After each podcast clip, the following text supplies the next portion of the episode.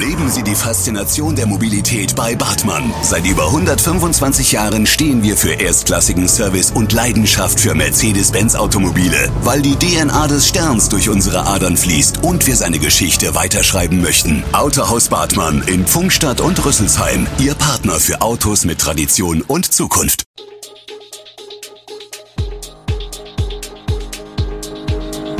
Gude, unser morgendliches News-Update. Das Wichtigste aus Südhessen für Sie im Überblick. Guten Morgen aus Darmstadt an diesem 22. Juli. Masken- und Testpflicht in südhessischen Seniorenheimen, Parkverbot auf dem Darmstädter Messplatz und eine neue Altersempfehlung für die 4. Corona-Impfung. Das und mehr gibt es heute für Sie im Podcast. Wer seine Angehörigen im Seniorenheim besuchen möchte, muss auch weiterhin FFP2-Maske tragen und einen negativen Corona-Schnelltest vorlegen. Eine Umfrage unserer Reporter in verschiedenen Einrichtungen in Südhessen hat ergeben, dass die Seniorenzentren diese Regeln streng überwachen. In vielen Pflegeheimen können Besucher sich aktuell noch vor Ort testen lassen. Damit Angehörige bei externen Teststellen keine 3 € zahlen müssen, stellen die Seniorenzentren auch entsprechende Schreiben aus. Bisher akzeptieren die meisten Besucher die strengen Regeln, Diskussionen gebe es kaum, wie die Betreiber der Seniorenzentren berichten. Von der Testpflicht ausgenommen sind lediglich Pfarrer, Anwälte und Notare. Auf dem Darmstädter Messplatz darf nun nicht mehr geparkt werden. So heißt es in einer Mitteilung der Stadt Darmstadt. Bisher war der Messplatz städtisches Gelände. Mittlerweile befindet er sich im Besitz des Bauvereins, der das Areal voraussichtlich ab dem Jahr 2025 bebauen will. Abgesperrt wurde der Messplatz aber schon jetzt, Grund dafür sind Arbeiten für ein Bodengutachten. In den kommenden Jahren soll auf der Freifläche ein grünes und nachhaltig geplantes Quartier entstehen, heißt es in der Mitteilung der Stadt. Künftig sollen hier keine Autos mehr fahren, die neuen Anwohner sollen ihre Fahrzeuge in einer Quartiersgarage abstellen. Anwohner aus den umliegenden Häusern, die das kostenlose Parkangebot auf dem Messplatz über Jahre hinweg genutzt haben, müssen jetzt auf andere Parkmöglichkeiten ausweichen. In den kommenden Jahren rechnet Darmstadt mit einer Zunahme an Schülern, das geht aus dem neuen Schulentwicklungsplan hervor, der gestern im Parlament vorgestellt wurde. Grund dafür ist das allgemeine Bevölkerungswachstum Darmstadts. Für das Schuljahr 2024/2025 rechnet die Stadt daher mit rund einem Viertel mehr Grundschüler als bisher. Daher wird es in der Stadt absehbar 5 neue Grundschulen geben, was wiederum eine steigende Nachfrage nach weiterführenden Einrichtungen hervorruft. Dezernent Holger Klötzner von der Volt-Partei bilanziert, dass es einen Mehrbedarf von 3 gymnasialen Zügen sowie 2 weiteren Zügen neben dem Gymnasium gibt.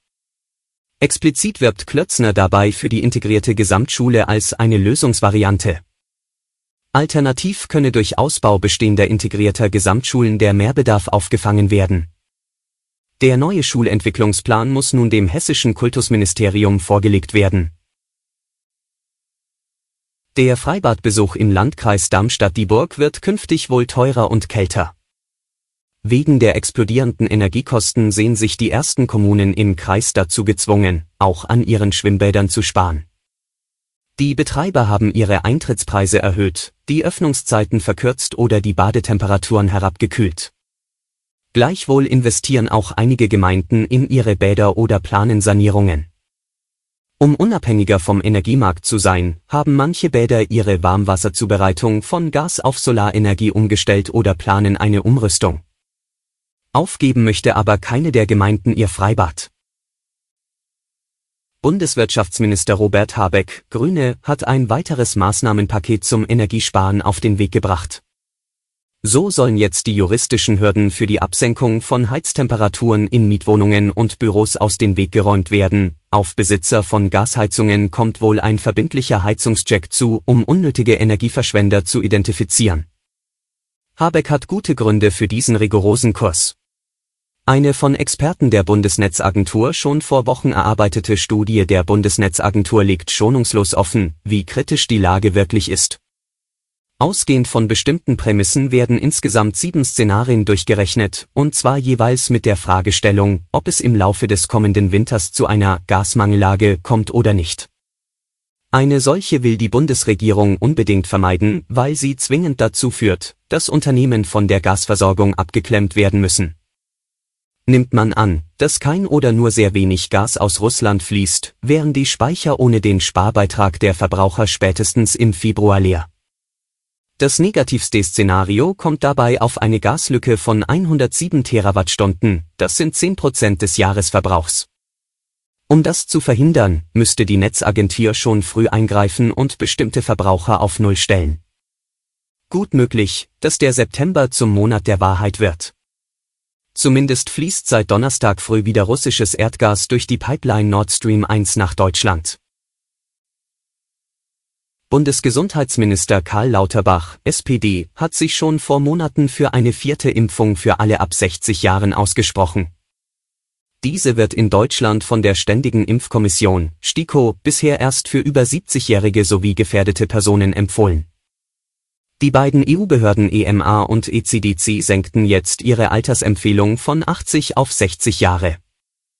Erst im April hatten die beiden EU-Behörden bekannt gegeben, dass es in der EU keine eindeutigen Beweise dafür gebe, dass der Impfschutz gegen schwere Krankheiten bei Erwachsenen mit normalem Immunsystem im Alter von 60 bis 79 Jahren erheblich nachlässt.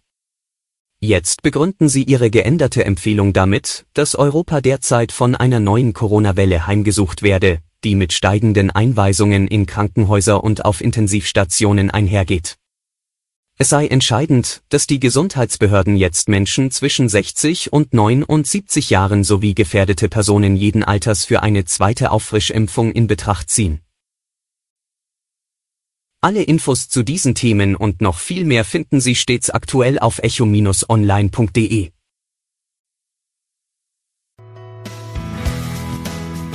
Gute Südhessen ist eine Produktion der VRM von Allgemeiner Zeitung, Wiesbadener Kurier, Echo Online und Mittelhessen.de.